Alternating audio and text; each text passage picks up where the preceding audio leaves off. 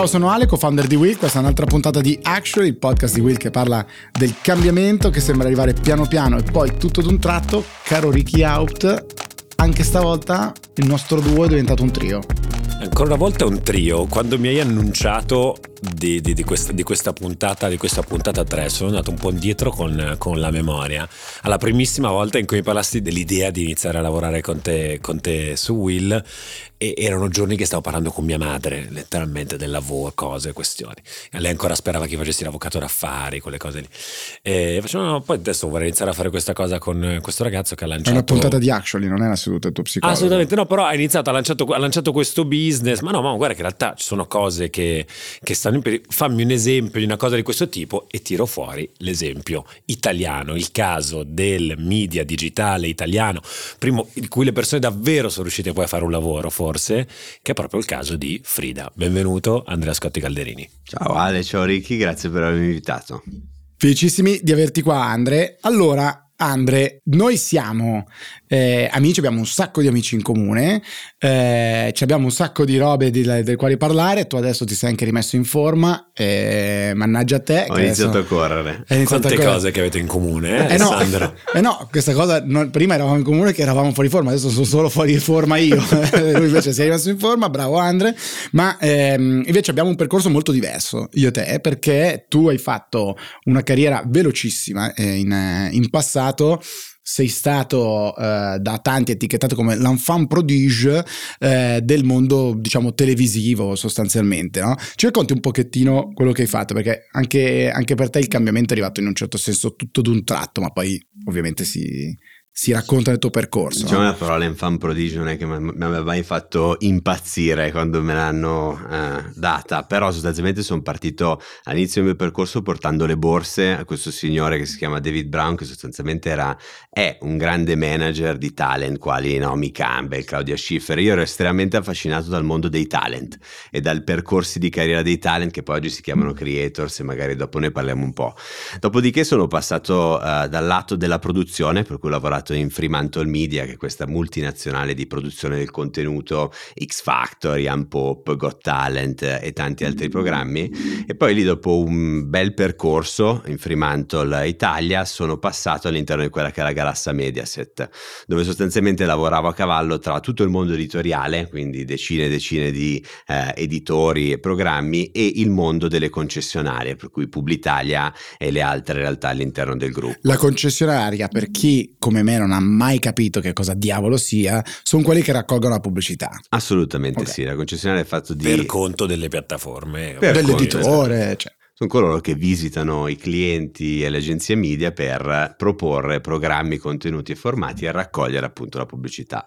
Dopodiché eh, 2016 ho deciso di eh, mettermi in proprio col mio socio che si chiama Gianluigi Casole e di lanciare Frida, eh, per cui siamo partiti con Frida a fine del 2016 proprio dalla volontà di costruire un editore di nuova generazione. Sostanzialmente la voglia nasce eh, dal creare qualcosa che ci rappresentasse sostanzialmente, che rappresentasse i nostri valori e eh, anche il modo di consumare i contenuti tendenzialmente. Ai tempi, ti dicevo prima, facevo il mio esempio, per giustificare questo cambio nella mia vita professionale dico no, guarda che c'è il mercato dei media digitali, c'è per esempio c'è l'esempio di Frida. Tu Avevi già qualche riferimento in testa quando hai lanciato uh, Frida ai tempi? C'era qualcosa che ti ispirava? Allora, sicuramente guardavo tanto al mercato americano, per cui una Vice, che in realtà è nata come fanzine negli anni 90, però è sempre stato comunque un modello di riferimento perché nel digitale poi hanno fatto, hanno fatto bene. Da un punto di vista di modello alla Frida, alla Will, c'era molto poco anche in America, nel senso stava nascendo Group 9 e quindi The Dodo, eh, Now Breeze, tutto quel Refinery, gruppo no? Uh, Refinery sì, esattamente, Refinery assolutamente sì, aveva un modello un po' più ancorato ancora al sito sostanzialmente, mentre invece Pure Social, come siamo partiti noi, siete partiti voi, c'era Group 9 che poi ha avuto un grandissimo successo e poi mano a mano sono, sono arrivate appunto nel tempo. Great Big Story è arrivato, che è stato un esperimento fantastico, uh, mi sembra di CNN, era ai tempi, poi l'hanno chiuso e ieri l'hanno rilanciato, per cui è stato una bella, una bella notizia. Però all'inizio sì, c'erano pochi punti di riferimento da cui abbiamo cercato di prendere il più aspirazione possibile. Ecco. E io, come al solito, che sono, che sono una bestia e sono un come dire, retrogrado, eh, vivevo all'epoca con il tuo socio eh, Gianluigi Casole e quando, eh, in quei pochi momenti in cui mi parlava Gigi, io ci soffro ancora tantissimo, eh, provava a spiegarmi cosa fosse Frida, devo dire che facevo fatica a capirlo e poi e invece si è, si è, affermato in maniera eh, straordinaria, quindi complimenti, bravissimi. Si fa presto a dire oggi no, che Will e tutte quelle che sono nate dopo Will eh, come, come, modello di business e come idea no, di utilizzare i social per raggiungere le persone dove loro sono, che è, che è una cosa eh, che questa sì ci dire, condividiamo, che ripetiamo spesso entrambi, però magari questa cosa all'epoca non era, non era così scontata. Come è cambiato il dove voi siete e il vostro modo di eh, diciamo, modello di business, il vostro modo di, di, fare delle revenues. Diciamo che il dove noi siamo continua ad essere centrale come era nel 2016, nel senso che noi partivamo proprio dall'intuizione di dire se vogliamo costruire qualcosa di rilevante per le nuove generazioni di cui facciamo parte, dobbiamo farlo sui social media. Eh, è inutile costruire siti, app e tutto quanto, schippiamo e andiamo direttamente dove la conversazione avviene. E credo che eh, in 5-6 anni la cosa si sia semplicemente acuita, nel senso che queste piattaforme sono diventate ancora più centrali in quello che è il nostro tempo speso di consumare contenuti, informazione e via via dicendo. Da un punto di vista di business model invece è evoluto tanto, noi siamo partiti proprio dalla centralità del contenuto, quindi abbiamo detto se noi come Frida per diventare rilevanti per queste generazioni dobbiamo fare contenuti di qualità su quelle piattaforme, la stessa cosa i brand devono fare per parlare a loro.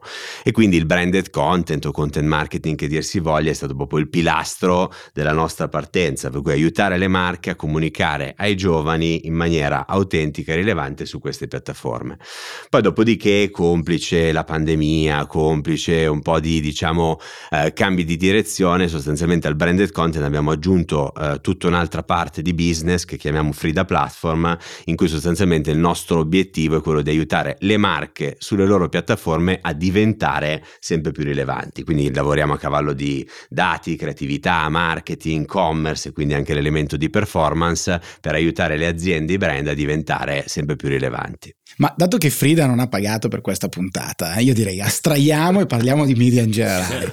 Eh, no, scherzi a parte, qua dentro, come, come, tu sai, Andre, parliamo di cambiamento, di innovazione, parliamo di aziende, di start-up e parliamo ovviamente eh, anche di, diciamo, di, della comunicazione, quello che si fa. Però quando parliamo di aziende, secondo me lo facciamo, ma non se ne fa mai abbastanza quanto è importante il ruolo della persona, no? del, del, team, di chi fa le aziende quotidianamente, non solo dei founder naturalmente, ma, ma di, tutto, di, tutto, il team. C'è una cosa che secondo me è interessante, perché quando io ho incominciato, quando Will ha cominciato e andavamo a pitchare l'idea, a presentare l'idea ai, agli investitori, c'era quasi un grado di sorpresa nel dire ma com'è possibile che l'editore tradizionale non lo sta facendo, perché lo dovete fare voi, no? E io in un certo senso dicevo, beh, è strambo veramente questa cosa, perché erano passati ormai 4-5 anni da che voi eravate nati e quindi l'editore si è fatto cogliere, forse il mondo tradizionale si è fatto cogliere un, ancora di sorpresa due volte mentre voi eravate arrivati. Ciò nonostante, ancora oggi c'è una discussione sul giornalismo, sui social, eccetera, come se fosse sempre una roba di serie B. Tu, mh, seppur giovanissimo, eri già molto, diciamo, rispettato nell'ambiente. Credi che questa cosa abbia aiutato te, la, la tua azienda, voi insomma, a andare oltre delle barriere oppure col fatto che Frida non facesse, diciamo, eh, pure informazione, permettimi adesso, spero tu non te la prenda, diciamo, no, le news non sono mai state il vostro core, forse era, era più facile come mondo. Io, noi oggi, ripeto, cioè, siamo a, non so, dieci anni da che Vice, Box, tutta questa gente ha cominciato a farlo, siamo ancora lì che dobbiamo fare dibattiti e vai in televisione e ti dicono, eh, ma sai, sui social non ci si può fidare. Dici, caspita, siamo così indietro, no? Allora, domanda, diciamo, è, uno, quanto appunto il tuo passato vi ha aiutato e come nel creare una rispettabilità per un nuovo modello di business che poteva essere appunto come per la mamma di, di Ricky una cosa da dire ma insomma ma siamo sicuri e poi ehm, due qual è la tua percezione dei new media, se vogliamo ancora chiamarli così, rispetto al media tradizionale?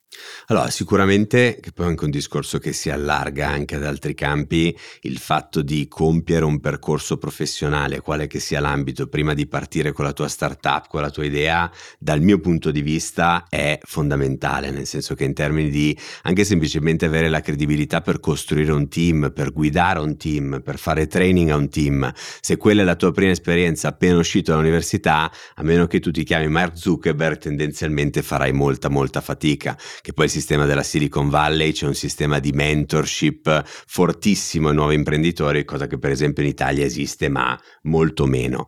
Quindi il percorso precedente mio e delle persone che eh, hanno guidato la crescita di Frida è stato fondamentale perché partiva proprio da quegli ingredienti eh, la nostra capacità di creare Frida. Dopodiché eh, per quanto riguarda new media, all media, social media, eh, tutto quanto, io credo che bisogna giudicare spiegare il cosa, per cui se Will crea dei contenuti di qualità che informano, che li proponga in un podcast come questo su Instagram, Facebook o tramite un sito o un giornale di carta, non c'è nessunissima differenza. Quella differenza viene procrastinata da chi vuole difendere il suo orto, no? che poi è anche un po' il tema per cui non riescono o non vogliono testare dei nuovi modelli, perché tendenzialmente alcuni modelli tradizionali erano molto molto più semplici rispetto a creare un new media. Se ci pensi, un new media vive su un ecosistema che sono i social che cambiano continuamente. Infatti, quando mi chiedono ma non siete spaventati dagli algoritmi che cambiano, dico no, anzi, più cambiano, più noi prendiamo vantaggio verso gli altri. Nel momento in cui si Cacchio, fermano, quanto è bravo e quanto è ottimista. Quando me lo dicono a me, dico sì, certo che sono spaventato. Non ci dormo la notte. Non ci dormo la notte. Però è vero anche per voi, cioè voi ci siete sopra tutto il giorno, capirete sempre meglio come twistare aumentare la creatività e l'informazione rispetto a chi li utilizza come una finestra. E, e dall'altro lato comunque sia il monetizzare attraverso il contenuto, il branded content per chi fa informazione come voi. C'è un tema di credibilità, di stare molto attenti alla scelta dei partner, a come fai le cose, le comunichi, per chi fa più intrattenimento come noi comunque sia richiede un effort e un lavoro che non è inserisco lo spot e vado avanti a fare quello che stavo facendo. Quindi porto molto rispetto per i traditional traditional media che fanno bene il loro lavoro, penso magari al New York Times, a quello che stanno facendo negli ultimi anni, anche da un punto di vista di tecnologia e di subscription, eh, così come per player come i nostri e gli americani che citavi tu prima, che hanno altrettanta credibilità e altrettanto rilevanza. Perché poi alla fine eh, la valutazione viene da quanto tu riesci a intrattenere ed essere utile e rilevante per le persone. Tutto il resto è fiato alle trombe. Posso chiedere una cosa, Ricky, poi poi ti lascio, perché qua ehm, lo così proprio eh, domanda di servizio. Però eh, a me è sempre piaciuto che Frida nelle sue presentazioni usasse una metrica molto interessante, lo share of voice, che è un po' questa cosa della rilevanza, no? Cos'è la share of voice? E come riesci a, dire, a metterla poi sul piatto quando devi monetizzare, quando devi raccontare, quando devi prenderti il tuo spazio nel, nel racconto.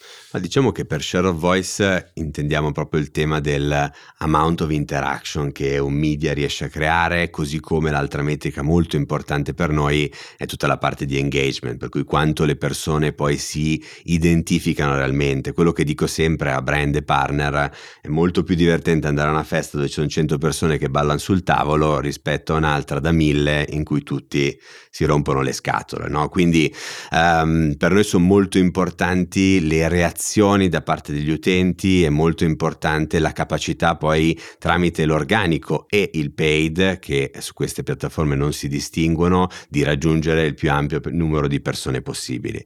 Poi c'è un altro criterio fondamentale che è la qualità del contenuto, su cui per me e per noi eh, non si sgarra, nel senso che dal principio, un po' come state state facendo voi, puntare su contenuti di qualità, che sia da un punto di vista di art direction, di messaggio, di talent coinvolti, eh, la qualità si valuta da tanti punti di vista, però la qualità.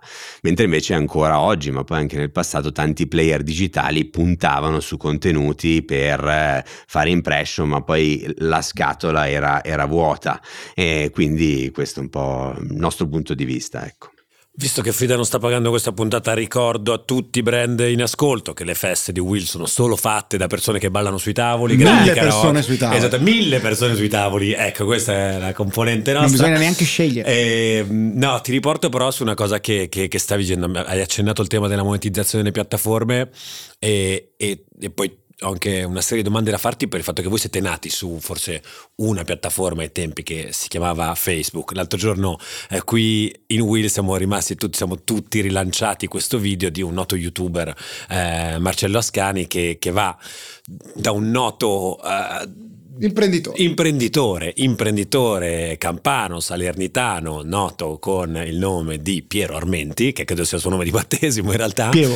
Piero, esattamente, Piero. si legge co- co- con la R nobile, che eh, da anni fa, in molti conosceranno questa persona, eh, fa dei video divertenti su, su, New York, ha lanciato una grande eh, agenzia di viaggi su New York, eh, Ascani chiede ma tu come fai i soldi? Gli racconta tutte le varie cose che fa con i viaggi, poi dice ma guarda, a fare le altre cose io ancora ti faccio vedere il back-end della mia, de, de, de, di Facebook, della mia pagina Facebook e dice faccio mezzo milione l'anno con la monetizzazione dei video su Facebook. Noi siamo qui, tutti noi, eh, le tre persone sedute attorno a questo tavolo che sanno la fatica per noi di andare dai brand, chiama il terzo, rifà il piano editoriale, capiamo assieme come può essere inserito e quant'altro, e invece vedi uno che va mezzo milione sopra. Ora, come hai visto trasformarsi Facebook eh, negli anni, l'abbiamo dato per morto quante volte in questo eh, podcast? Parecchie volte, nel mondo ancora di più.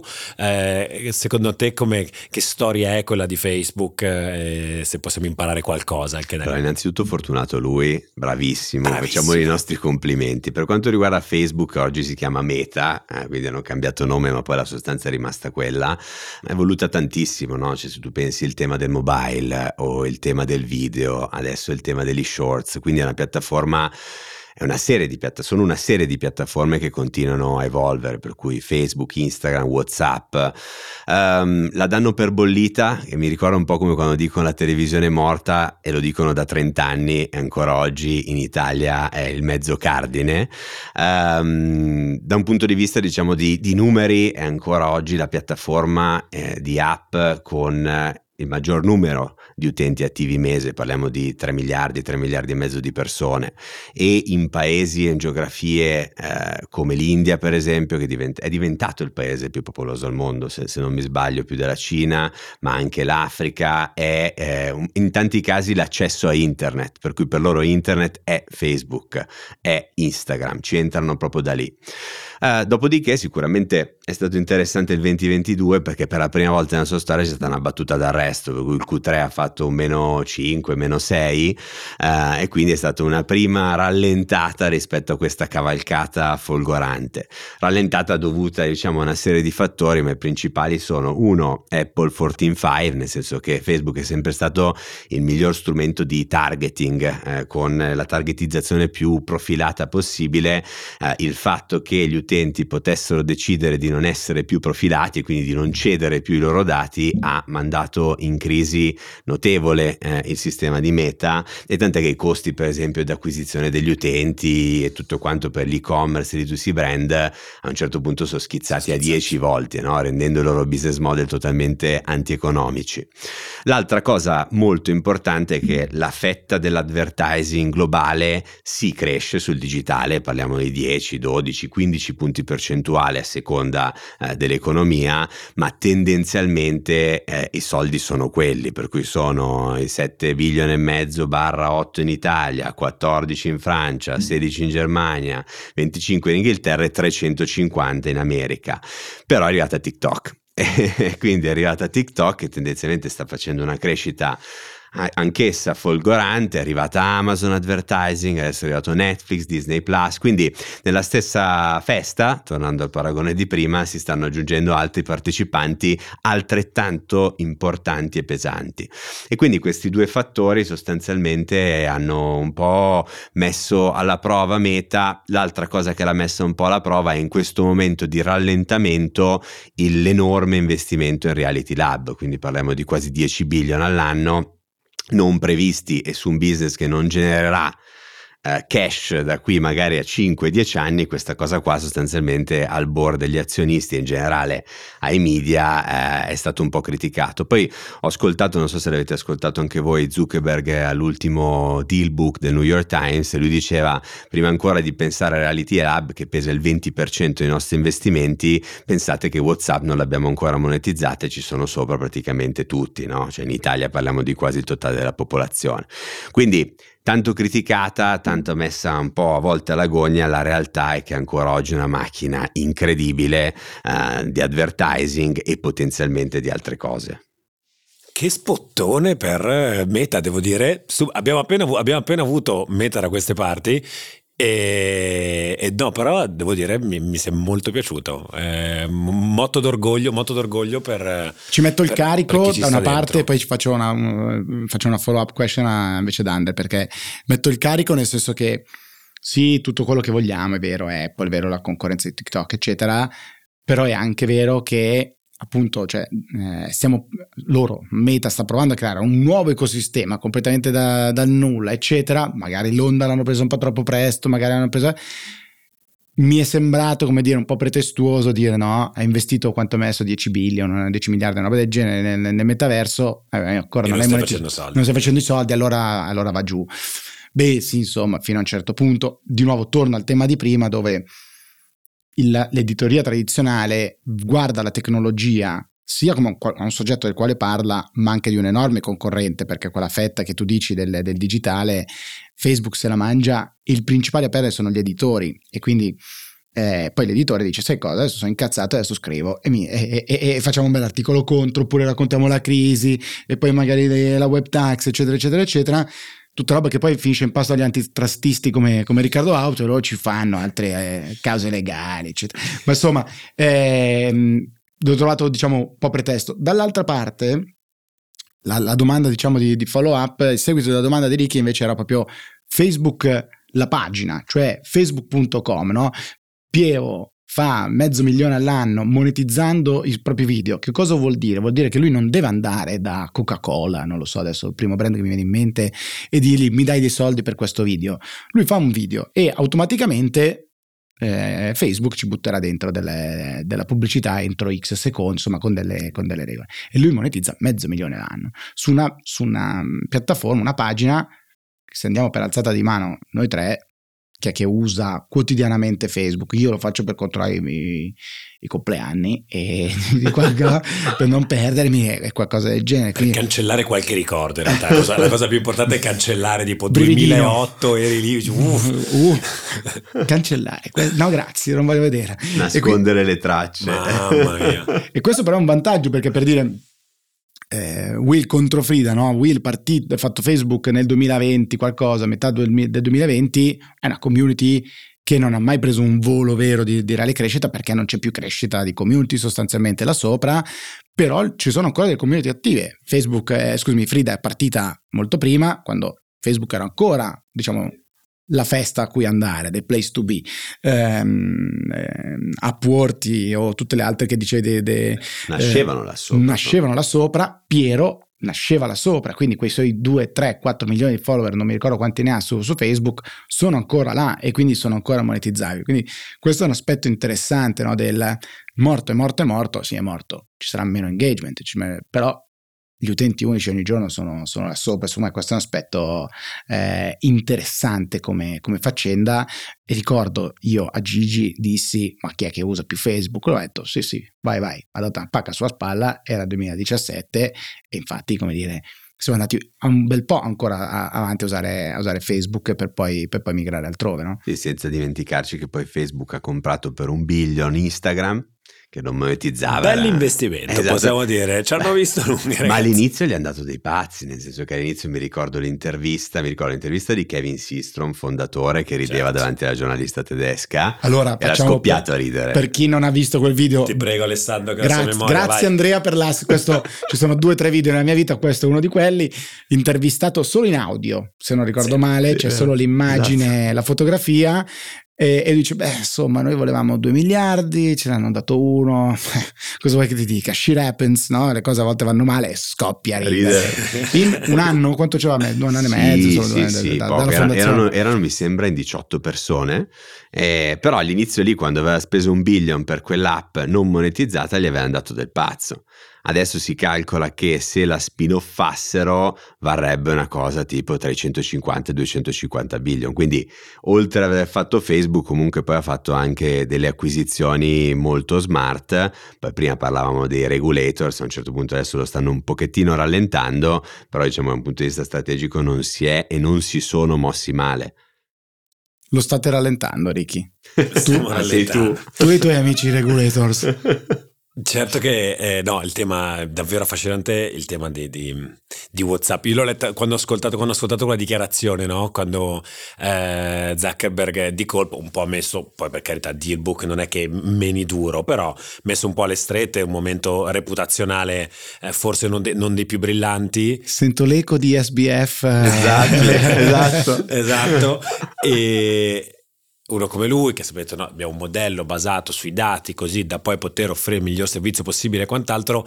Io, quando lui ha parlato della monetizzazione di WhatsApp in chiave aspetta che, che- che iniziamo a far pagare qualcuno, dicevo un po'.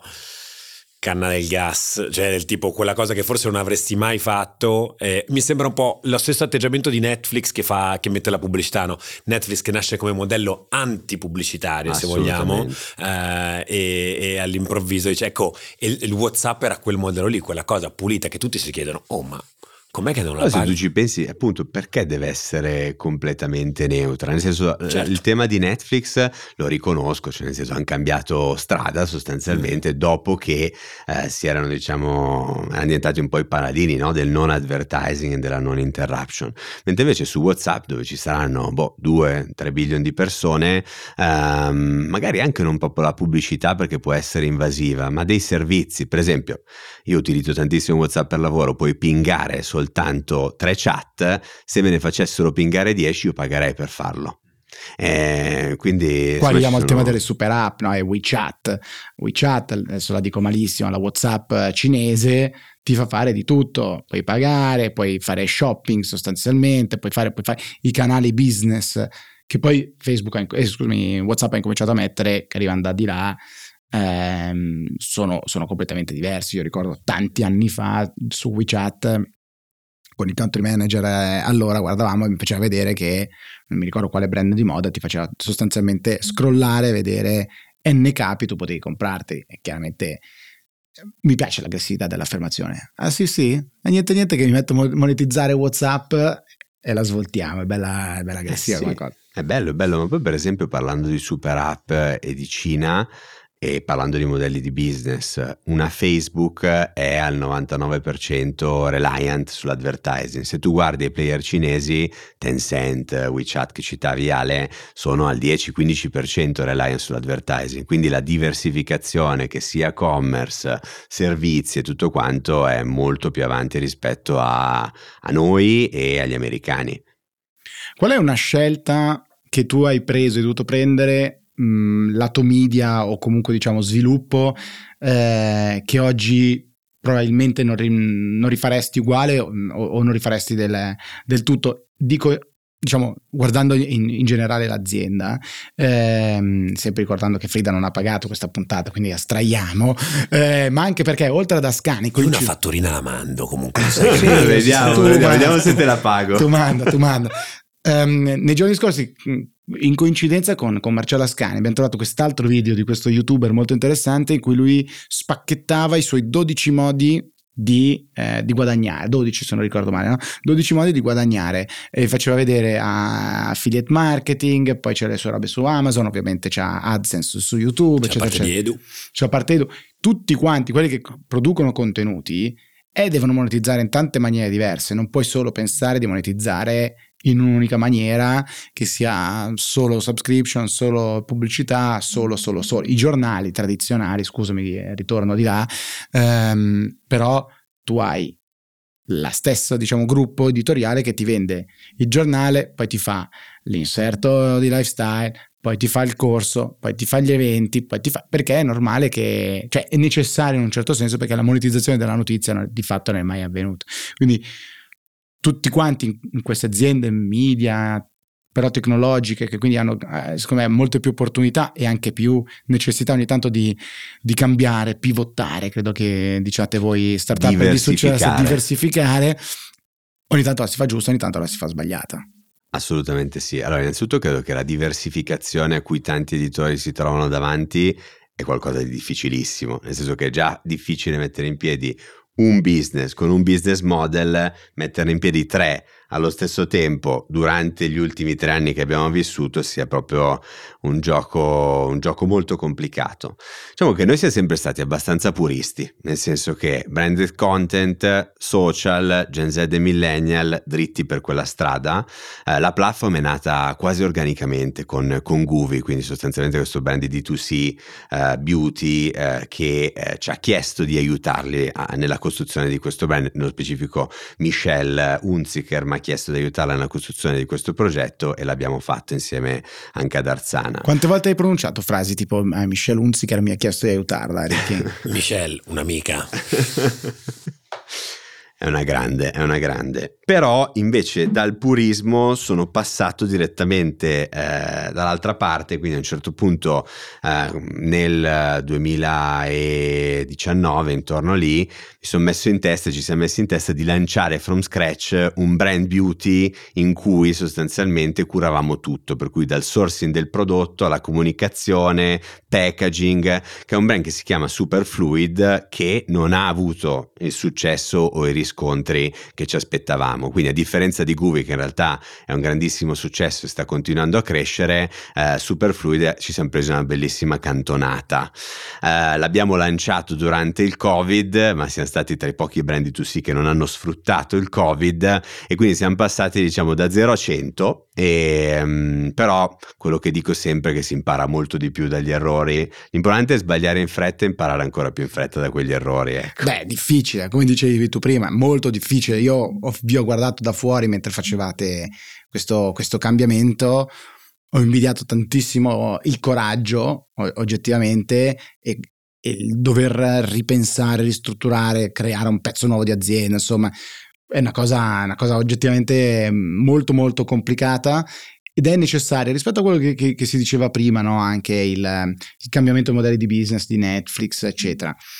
Credo che una realtà tecnologica o comunque diciamo digitale che vive su tecnologie di terzi come facciamo noi sostanzialmente, sei obbligato a cambiare eh, se tu fai le macchine, eh, fai le macchine, poi cambierai, cioè ci delle innovazioni di processo, eh, ottimizzerai qua, ottimizzerai là, però il tuo modello di business più o meno quello è, che non è vero neanche, forse neanche per le macchine, perché poi cominci a fare il car sharing, allora poi fai il noleggio lungo termine, so, però sostanzialmente è un po' quella roba lì. Eh, il digitale, secondo me, crea tanta flessibilità, cambia molto rapidamente e quindi sei costretto a cambiare ed adattarti, altrimenti muori tendenzialmente, no? rimani fuori al mercato. Sì, beh, la sensazione di nuovo, ritorno, ritorno a, mi ricollego alla mia storia personale, ai primi giorni che sono entrato in un'azienda come Will, il professore ha detto che figata, che bello e quant'altro, poi provavo a mettermi nei panni dell'utente dicevo, ma io quanto in fretta mi sono rotto le balle nella mia vita di progetti simili a Will, perché la velocità con cui business di questa portata, portata che è ben più grande diciamo della nostra, possono essere spazzati via nel digitale nel momento stesso in cui si siedono, essenzialmente, e come dicevi tu, BMW, modelli industriali, pistoni, a un certo punto i fili sono barriere all'ingresso molto alte, quant'altro, qui chiaramente ci vuole contenuto e quant'altro, ma bisogna trovare un modo per, per rimanere e consolidarsi perché altrimenti il cambiamento ti travolge e ti trascina fuori dal mercato alla velocità della luce. Questo è quello che però è davvero divertente poi della vita dentro a questi spazi perché ogni giorno arrivi e non puoi cantare eh, diciamo vittoria per, magari per qualche minuto, tempo di fare il brindisi devi dire aspetta ma domani